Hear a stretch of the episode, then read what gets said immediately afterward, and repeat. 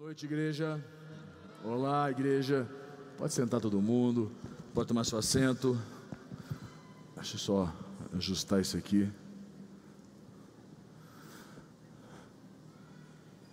Pronto. Estou pronto. Você que está conosco aí, conectado aonde você estiver agora. Eu quero iniciar, vou diretamente para a palavra. Eu quero poder trazer uma palavra, eu creio, seja do trono de Deus para a sua vida. Eu tenho falado um pouco sobre esse contexto aonde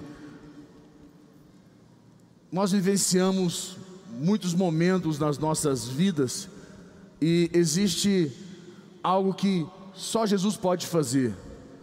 Quando Jesus intervém nas nossas vidas, na nossa história, e eu quero falar um pouquinho sobre esse assunto que eu tenho falado com vocês.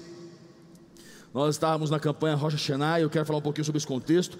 Eu quero que você, antes de eu começar, eu quero pedir você para fechar os teus olhos mais uma vez. Quero pedir para você de casa, você que está conosco, é aonde você estiver, não sei aonde você está, mas que você feche os teus olhos, que você possa curvar a sua cabeça. Eu quero orar com você. Pai, nós nos colocamos diante do Senhor, pedimos que o teu sangue possa nos cobrir e nos lavar, nos purificar, Senhor. Perdoa, meu Deus, nossos pecados, nossas falhas, que o Senhor possa nos justificar pelo poder da cruz diante do trono do Senhor e assim temos acesso aos direitos do trono. Aquele que precisa de uma cura, que receba a sua cura. Aquele, meu Deus, que precisa de uma intervenção no seu casamento, que receba. Aquele que está buscando pela sua equipe, pelo seu ministério, o seu chamado, que assim o Senhor intervenha. Que o Senhor se faça Deus na vida de cada um, assim como o Senhor se faça Deus também na minha vida. E hoje, o Senhor possa ministrar de maneira poderosa ao coração dos teus filhos. Pai, nós te louvamos. Põe a mão no teu coração. Eu queria que você pudesse agradecer a Deus. Eu queria que você pudesse agradecer a Deus. Agradeça a Deus. Agradeça a Deus porque você está aqui hoje. Agradeça a Deus pela fidelidade dEle, pelo Deus maravilhoso que Ele é. Pai, nós te agradecemos, independente de qual seja a circunstância, nós te agradecemos e te louvamos por tudo o que tu és em nossas vidas. Obrigado, Senhor, pois o teu amor, a tua misericórdia, nos segue, nos guia todos os dias das nossas vidas.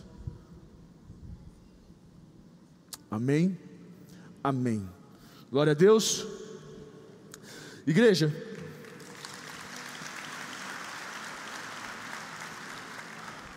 abra tua Bíblia comigo em Marcos capítulo 4, no versículo 35.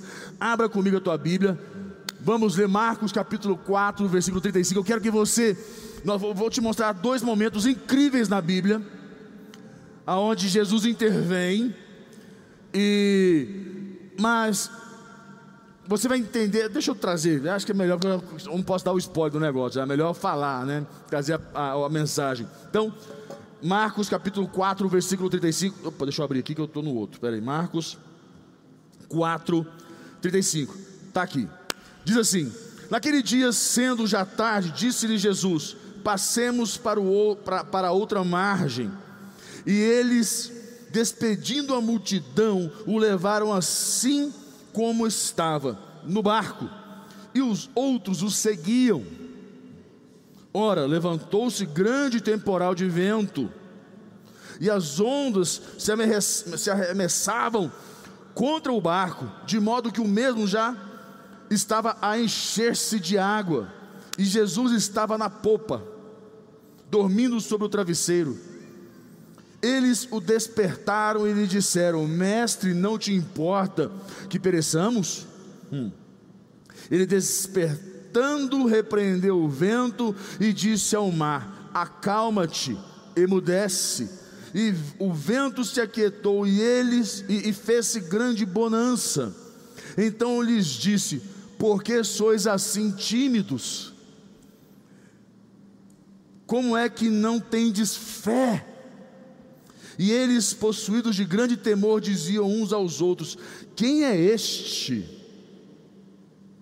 Que até o vento e o mar lhe obedecem. Primeiro que esses cabeção aqui, vou te falar uma coisa. Eles desesperam, chamam Jesus, Jesus acalma a tempestade, depois eles perguntam: Nossa, quem é este? Não dá para entender o ser humano, né?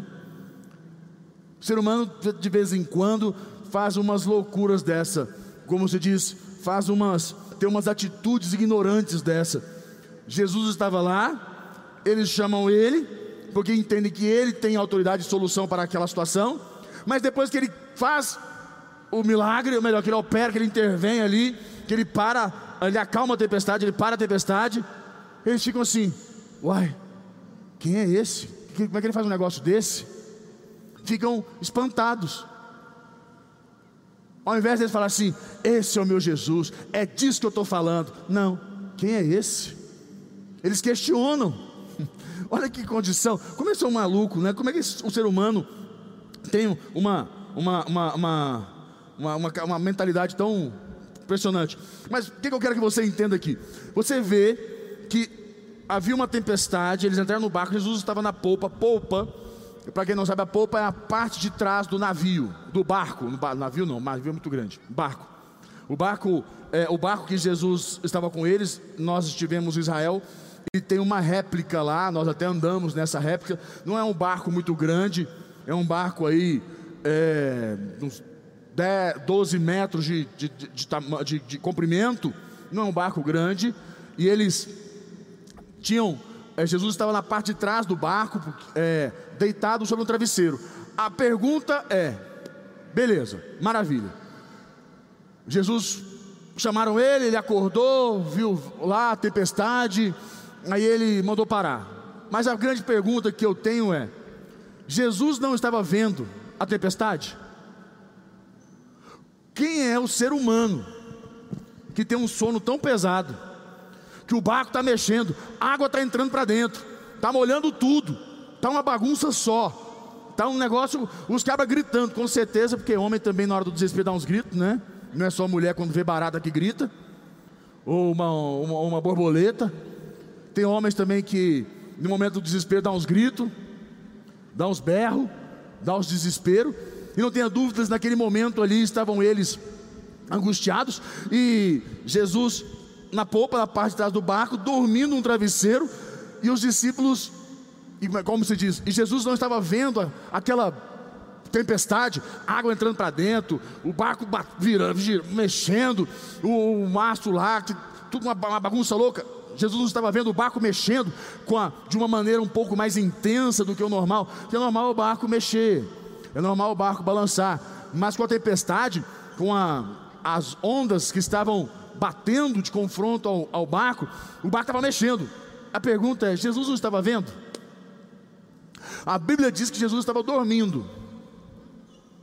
Eu não acredito que ele, que ele tinha um sono tão pesado, mas eu acredito que Jesus estava esperando a reação de seus discípulos. Porque até então os mesmos já tinham realizado algumas façanhas, digamos assim já tinham visto, mas os mesmos estavam ali fazendo o quê? Esperando o quê? Olha que situação. Jesus viu, na minha concepção, no meu entendimento, o que o Espírito Santo falou comigo é: Jesus estava vendo tudo acontecer. Só um ser humano que não compreenda muito para poder não entender que aquela situação Jesus estava realmente dormindo, dormindo, dormindo em sono profundo. Mas Jesus estava vendo tudo ali. Mas os discípulos, desesperados, acordam ele. O que acontece? Eles vão lá e falam assim: Senhor, Senhor, Senhor. Eu me lembro em casa que às vezes eu estou lá deitado no quarto, dando uma descansada. Aí meu filho entra no quarto, eu, ó. Aí fala: Pai, pai, eu, quietinho. Pai, eu, quietinho. Ele, pai, eu, eu fico quieto. Se for o Davi, o Davi vira e vai embora. Se for o Gabriel, o Gabriel pula em cima de mim e me sacode. É, eu já sei como é que é. Então, Gabriel não adianta você tentar enrolar ele, que não vai dar certo. O Gabriel, ele é, ele é um pouco mais insistente. Então, o Gabriel, ele, ele, te, ele te balança. E é o seguinte: se ele for lá e dá um tapa no seu peito, assim, ó. Falou, Gabriel? Quer matar do coração, menino? Não, eu estou te chamando, você não acorda, pai. Ô, oh, menino. Não, o Davi ele já é mais assim, sistema, entendeu? Mais parecido com a mãe. Me chama, chama, chama, não falou nada e fica quieto. Mas para você entender, a gente sabe. Então, a, a, grande questão, então, vamos lá. Você consegue compreender aqui. Jesus, havia uma, houve uma tempestade, os discípulos estavam ali, certo? Jesus, eles o acordam, ele levanta, acalma a tempestade, maravilha. Vamos para outro momento? Põe para mim Marcos capítulo 6, versículo 45. Marcos capítulo 6, versículo 45. Põe lá.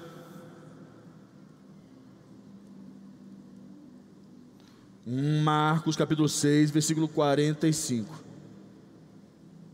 Olha aí. Tá lá? Tá lá.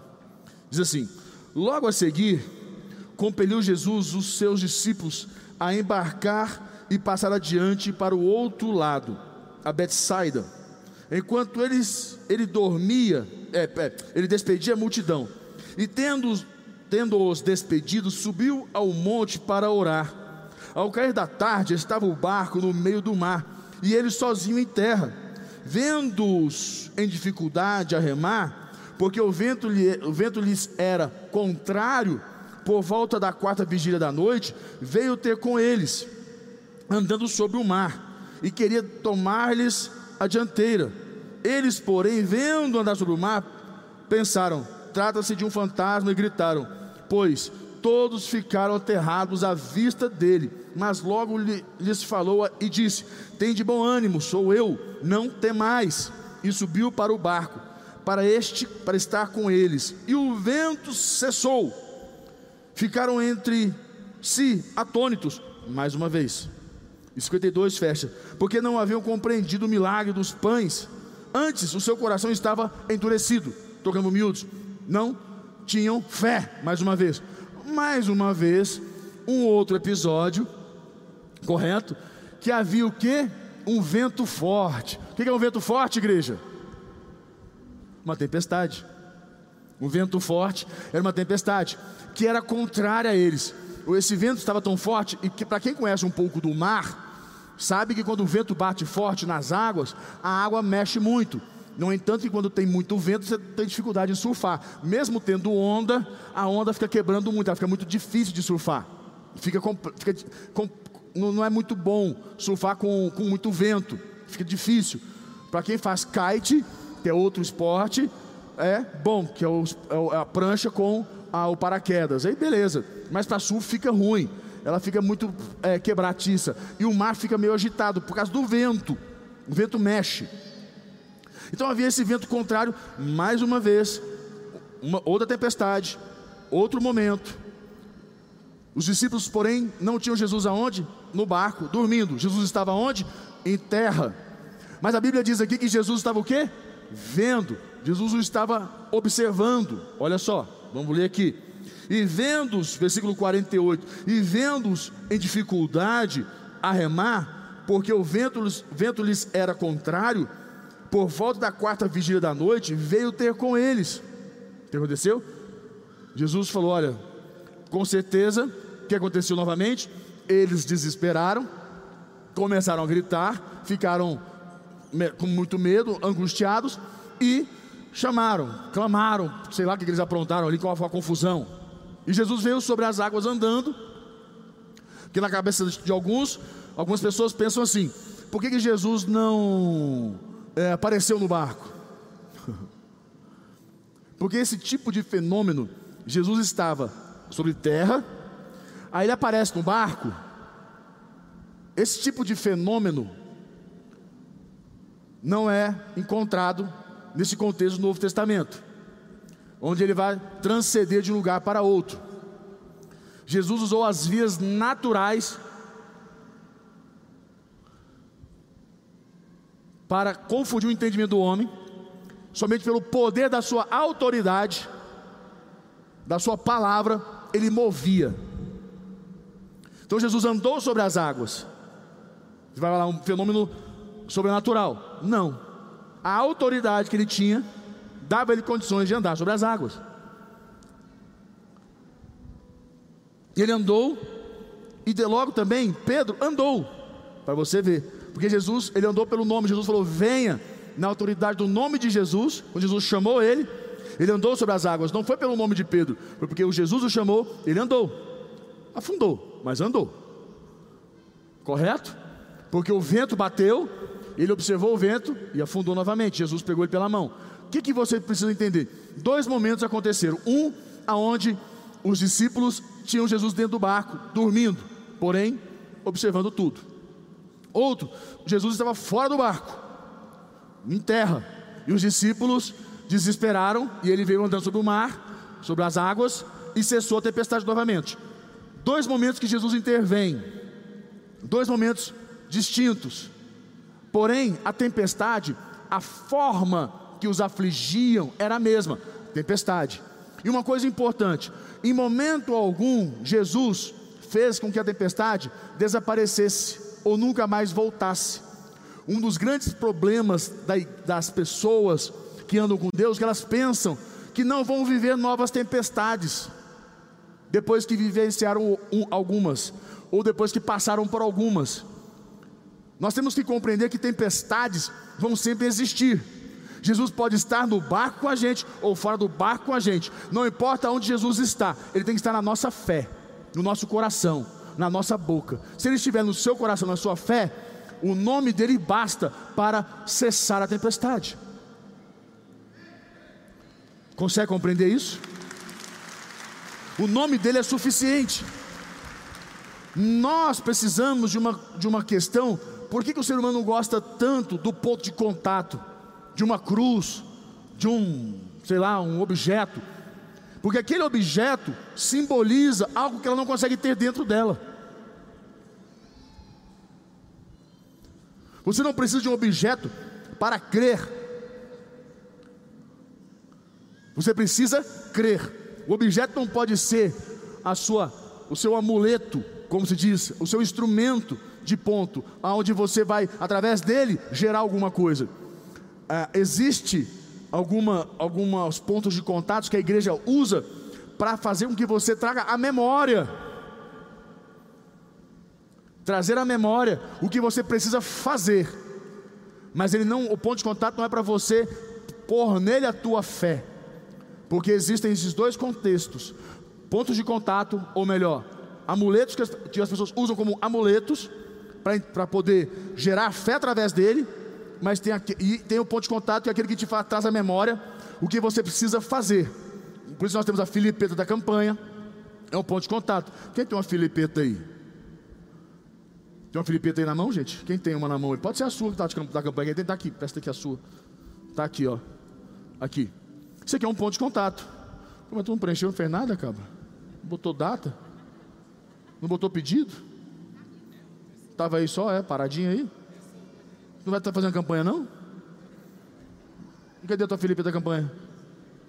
Deixa eu ver. Vai me enrolar, não. Hã? É o quê? Começou hoje.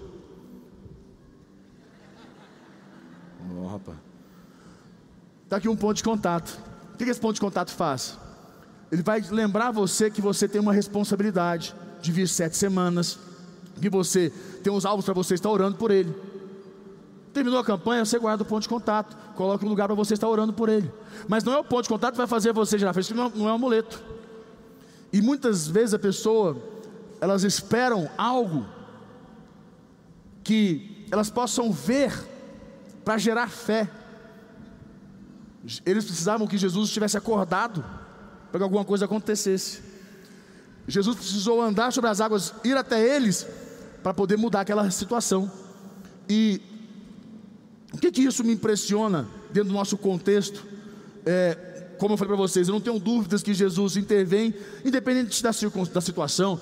Ele pode estar no barco, ele pode estar fora do barco, é, não importa a situação. Jesus é Jesus, Ele está em todo lugar. Mas mais do que isso, você precisa aprender a usar do nome de Jesus. Por que os discípulos não usaram o nome de Jesus? Por que os discípulos não usaram do nome de Jesus? Porque os discípulos não agiram em fé. O grande contexto aqui para mim, que me impressiona, e eu, eu acredito que Jesus permitiu, é, a minha visão, uma, um momento Jesus no barco com eles.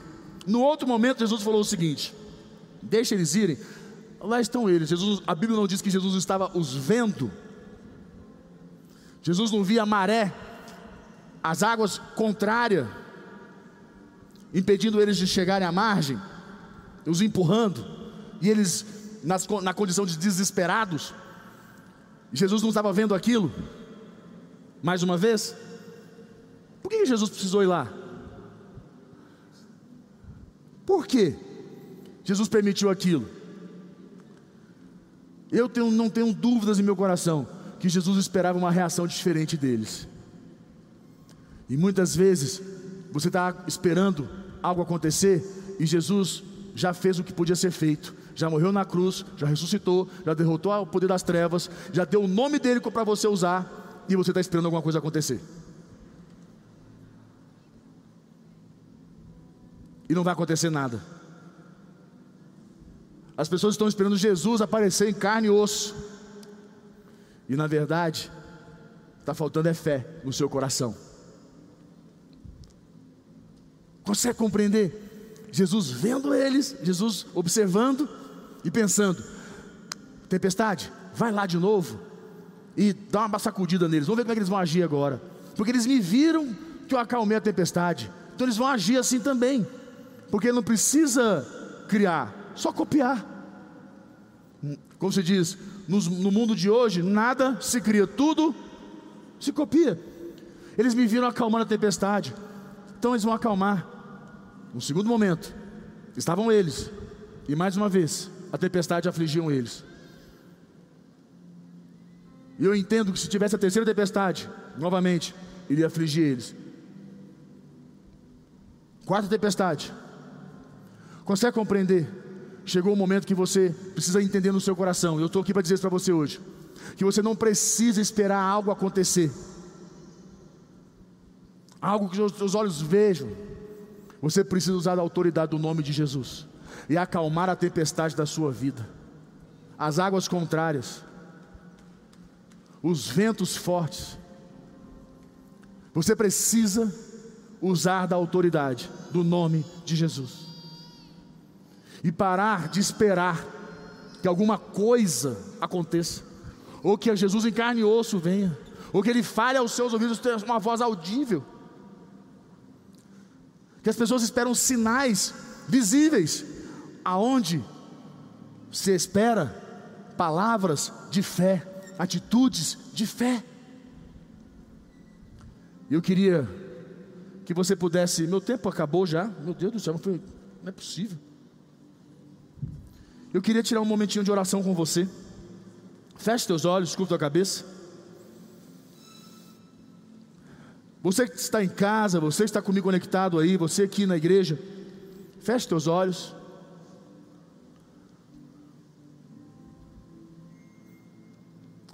Curva a tua cabeça. Eu queria que você pudesse olhar para dentro de você, aonde Você tem buscado ou está buscando uma resposta, uma direção, algo visível. E nesta tempestade, nesta, nesta circunstância, o que está faltando, sabe o que é? Fé. Fé. usar do poder do nome de Jesus. Você está vivendo este, este conflito, esta tempestade, estas águas contrárias, esse vento forte na tua vida, que está te trazendo sofrimento, dor, desgosto, frustração, e você esperando alguma coisa acontecer, você está esperando que Jesus acorde, ou você está aguardando que Ele venha andando sobre as águas e apareça. Ele já te deu a dica. Use do nome, que está acima de todo nome. O nome que há poder para acalmar a sua tempestade. Porque a tempestade, vou dizer algo para você, de olhos fechados, me escute com muita atenção. A tempestade, as águas contrárias, o vento forte, não está fora de você, mas dentro de você. O que está fora de você, que incomoda dentro de você,